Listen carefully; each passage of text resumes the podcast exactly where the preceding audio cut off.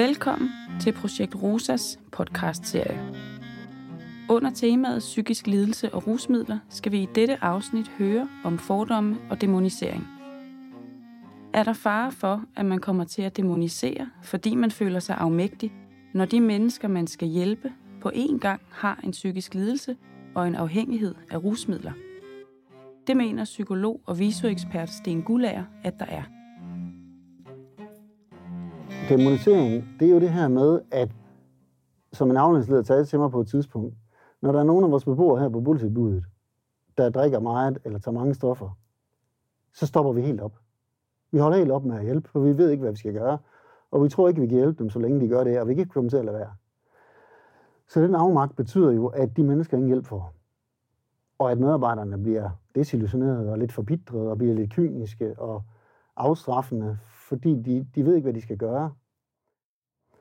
Demoniseringen, det, det er ikke et dansk fænomen, det er et globalt fænomen. FN har lavet nogle undersøgelser af, hvordan øh, hvad skal man sige, fordommene og stigmatiseringen er, når folk de bliver afhængige af, af alkohol eller stoffer. Og det, det, det er et globalt fænomen. Det er ens over hele verden, fuldstændig på tværs af kulturer.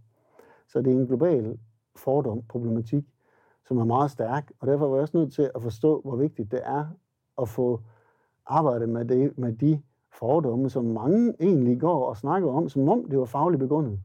Det har intet med faglighed at gøre. Som i intet. Jeg kalder det jo nogle gange forstadsvildervejs faglighed.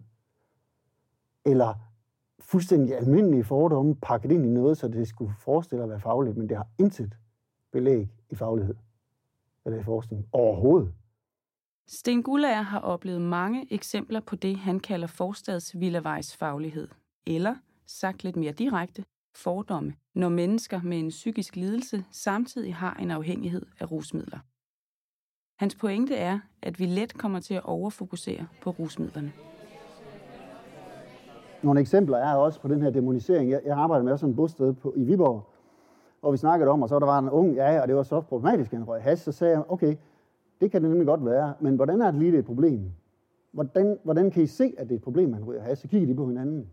Altså, de sagde ikke rigtig noget. Så sagde jeg, men hvad gør han, når han ryger hash? Mm, han kommer ud af sit værelse og sidder og snakker med de andre. Hvad gør han, når han ikke ryger hash? Så går han ind på sit værelse og isolerer sig. Hold op, det kan jeg godt høre, det er et stort problem, der Hold op. Altså, lad os da lade være med at kalde det et problem, hvis ikke det er et problem.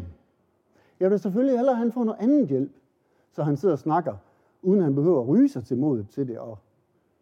Men vi skal da bare forstå, lad os da være åbne og lade være med at demonisere det, før vi overhovedet har undersøgt virkeligheden. Andre de fortæller, at hvis jeg ikke ryger has, så pander jeg nogen ned hver eneste dag. Jeg ryger has, fordi så er jeg mere rolig. Så er jeg ikke så aggressiv. Hold op, det er et stort problem. Og jeg er ked af, at du ikke går nogen og slår ned, nogen ned hver dag.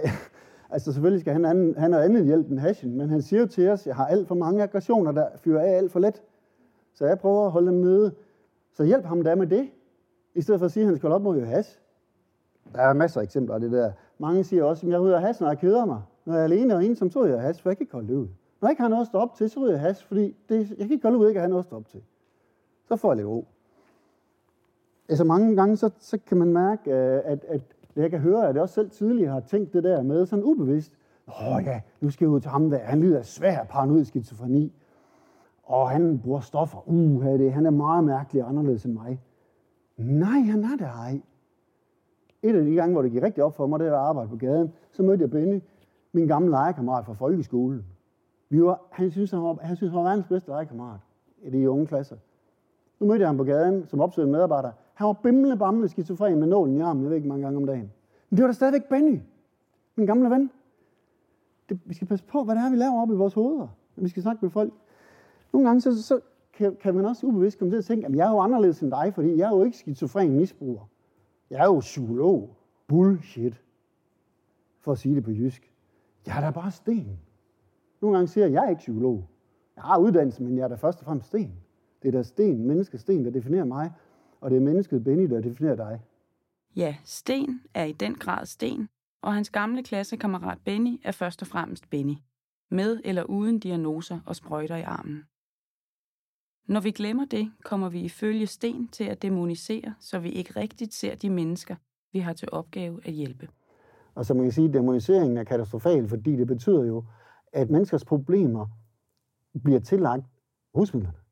Som om det var rusmidlerne, der skabte alle de her problemer. Nej, nej, nej. Det er jo helt omvendt. Folk begynder at bruge rusmidler, fordi de har nogle andre problemer. Men rusmidlerne kommer til at stå i vejen for vores optik og vores interesse og nysgerrighed for, hvad det er, der ligger om bagved. Så vi, det, det er jo det dramatiske, vi ser. De dramatiske symptomer, vi ser, vi er berørt af. Så er det det, der fylder vores sind, og tænker vi, det må være til at gå væk, uden at forstå, nej, du får dem ikke væk ved at koncentrere dig om symptomerne, men om årsagen. Hvad er det, det her menneske har brug for at dulme? Så den her demonisering, den er jo frygtelig, frygtelig skadelig.